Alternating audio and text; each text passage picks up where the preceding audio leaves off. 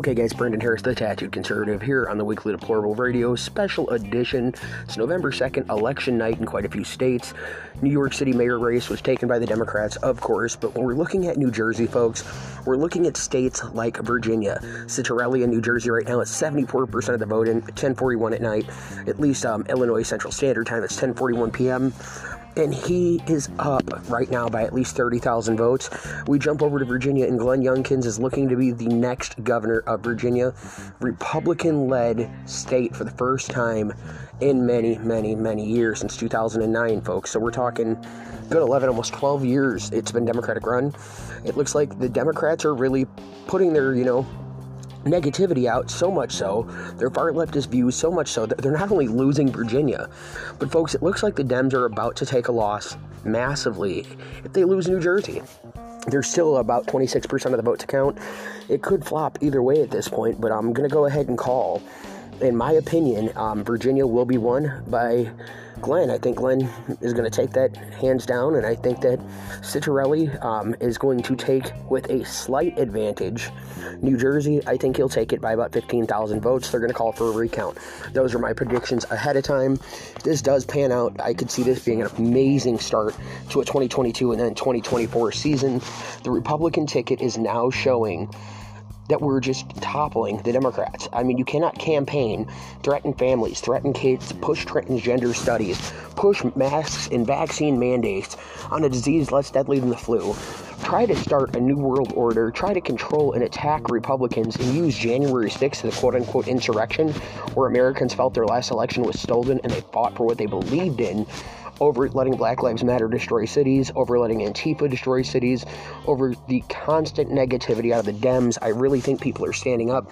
People are now seeing. I know for years we posted we're no longer sheep, we're lions, but folks, I think for the first time in a very long time in some key states, we are proving just that that people are no longer sheep, they are lions. This is parents standing up. This is parents coming back saying, hey, you kept our kids in lockdown you're trying to force weird sexual agendas on our children, and we're no longer with this. I think this is what's going to happen on a national poll come the next few election cycles, and I think the Democrats are losing power as their one time ma- massive pollster said just recently. I talked about that in my previous uh, recording, folks. The Democrats are losing power on a national level because they're pushing these crazy far leftist agendas. People like Lori Lightfoot, Governor J.B. Pritzker in the great old state of Illinois, where I'm at right now. I'll be back in Ohio at the end of the week, by the way, folks. But a lot of these left states have pushed so hard, including New Jersey with Phil Murphy. I mean, my God, Ciattarelli is not supposed to be winning this at all. And even if he doesn't win, although my prediction, prediction is he does by about 15,000 votes, even if he doesn't win, the fact that he matched Phil Murphy in New Jersey, which is 51% registered Democratic voters, is showing you that even the Democrats are tired of the Democrats. You've got, you know, Ciattarelli up by 20,000 votes right now, and two massive counties left to count there. We've got two massive counties left to count in Virginia. 97% of that vote is in. Uh, congratulations again to Glenn uh, Youngkins and his lieutenant governor. It's going to be the first African American female lieutenant governor in Virginia. Folks, I think there's some changes going on for the positive with the party, and I think that right now, the way we're going, the political atmosphere we're seeing, we should be hearing something very shortly from Donald Trump and possibly Trump and DeSantis announcing a co run for office. I don't know if they'd call it this early. I know a lot of times people like to press that off, but I do feel in my heart and soul with the way things are going currently, with the movement and motivation we're seeing party wide, with the states changing the way we're seeing them change, with the efforts being flipped, we have an opportunity now more than ever, like I've been stating since they stole the election last cycle. Fight, move forward, progress, we can do this. Fight, move forward, progress, we can do this. Be out at the polls, get out to the polls.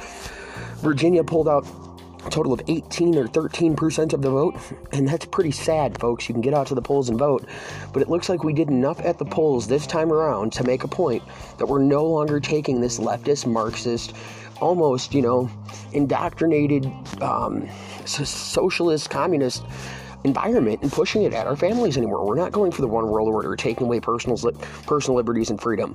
We're finally going to be able to tilt backwards and change some of these extremist moves that the Biden administration has done in hopes that if we can take back control of the House, take back control of the Senate in 2024, take back the president's seat, Even Democrat pollsters are saying they're going to be out of control for 20 years. It's going to be 20 years of rebuilding, 20 years of revisioning, 20 years of saving our economy, redeveloping our country, and going forward, folks. If you think about this, if you think about the opportunity here, this shows when we, when we go out and we work, it pays off.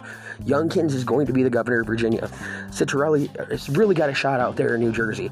The fact that we're hitting these far left states with candidates that aren't supposed to be winning these elections and winning, hands down shows we have the opportunity. People are waking up. I mean, I did not expect to see New Jersey tonight and the numbers at all. My original suggestion for New Jersey was him losing by 30 points. Just mentally thinking, okay, how has New Jersey's last few elections gone? Now I've got it in my head that the man's got an opportunity to win this by 15,000 votes. I cannot believe what's going on here, folks. This is a flip in the party. This is finally the wake up we needed in 2020. But uh, there was way too much going on, and the Democrats used racism and race baiting and, you know, sexual agenda baiting against us. At this point, we have the opportunity. We're proving we've got the deck of cards in our hands the GOP is going to be more powerful with Trump than ever before, and this is the first time in U.S. history that a president has stepped out of office and had this much political force just the eve of the election. He spoke on behalf of Youngkins out there in Virginia, and you see the numbers, you see the factuality there. For the first time in years, this is going to be a red state. I'm really proud to say that, you know, I'm still supporting Trump. I'm still supporting our party and our nation. So a lot of people have backed off. A lot of people have given up. They've lost all hope, and factuality is coming to fruition this evening. We're seeing facts lining up that we've got an opportunity to take a real conservative, real America First agenda back to the White House in 2024, back to Congress and Senate in 2022, back to states like Virginia and New Jersey, hopefully by the end of this evening, folks. They can't stop and say, oh, we, we're going to quit counting. Let's leave the big Democratic counties open like they've already attempted to do tonight in Virginia. Nobody is taking this. We're not going to take the setbacks. We're going to fight and progress the positive way. And it looks, folks, like I said, we may have two massive wins tonight. I know from the bottom of my heart, Mr. Youngkins is the new governor of Virginia. And folks, I'm going to put my bets on Ciattarelli taking New Jersey. So let's just stay tuned in. Let's keep focused, and I'll come back to you guys with more information after this break.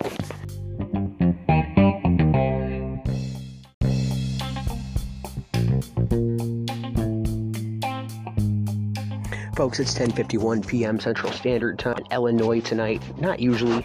Been doing my show from Ohio all year since we just recently relocated, but Youngkins is up 91,000 votes to McAuliffe at this time this evening. 91,000 votes to McAuliffe, guys. Youngkins is looking to be the new governor elect of the Commonwealth of Virginia, folks. Not only that, but it's a down ticket battle. Looks like the Republicans have taken some very tough areas. They've taken a lot of wins this evening in Virginia, from governor to lieutenant governor, and now looking to be possibly the attorney general seat as well. A little too close to call at this point, but I am calling my personal judgment. Youngkins, congratulations, Glenn Youngkins, on being the new governor of Virginia. Congratulations to your lieutenant governor, the first African American female to be elected lieutenant governor in Virginia. Hands down, this is their race. We've been tuning in and we're checking back in with New Jersey as well, folks. And as we're going on that, as we're on that, guys, just yeah, as we're on that, I know I said that three times, but Ciattarelli is up 17,000 votes on incumbent Murphy in that race. New Jersey is flipping backwards. I think that Mr. Murphy has learned his lesson about forcing his citizens to, you know, take the mandate, forcing his citizens to shut down, killing their businesses, kind of like Illinois Governor J.B. Pritzker, the billionaire big baby himself, will be facing challenges this cycle and a possible loss. I pray to God the man loses his seat. Um, but right now, where we're at, folks, it's looking like New Jersey could possibly become a Republican state, taking out incumbent Bill Murphy. Is it completely plausible? No, but I'm going to give the man a 15,000 15,000 vote gap that I think he's going to win by. So we're going to be paying attention closely to that. 75% of that vote is in, 97% of the vote is in, in Virginia, folks. And again, congratulations, um, Glenn. I think you're going to do an awesome job out there. I was in Virginia, guys, just a few weeks back working with Republicans, um, getting to walk some of the areas. I was out there on a job for my new employment, my awesome new job, and I got to work with some Republicans during my spare time and knock doors, uh, get to visit a few different neighborhoods and communities, see what's going on out there in Virginia, in Alexandria, Virginia, folks. I kid you not. Walked into a store, walked out, and there was a guy, in all Democratic area. I just hate to point it out, but gotta point it out. Um, he had just been shot in front of the store that me and my uh, coworker were walking into as we were walking in to get something. We both kind of looked at each other, said, "Let's get the hell out of here," and went back to the hotel.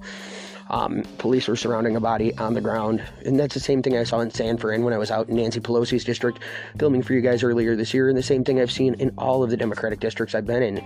It's a real positive upswing to see that we possibly are now not only taking Virginia, but New Jersey, folks. I really look forward to being able to give you guys so much more information tomorrow. I usually don't drop multiple podcasts in a row. Halloween, I did three, folks. Um, today, I'm just doing this one to really update you guys on what's going on, and tomorrow, I hope I come to you with some great, amazing amazing freaking news that we're now in control of two states we didn't think we were going to take. Two states they claim Trump lost in. We're really going to see an uptick here. I pray this uptick shows that we have the optics to not only take today or tomorrow, but also to take 2022 and 2024, folks. God bless you. Brandon Harris, the Tattooed Conservative, checking out.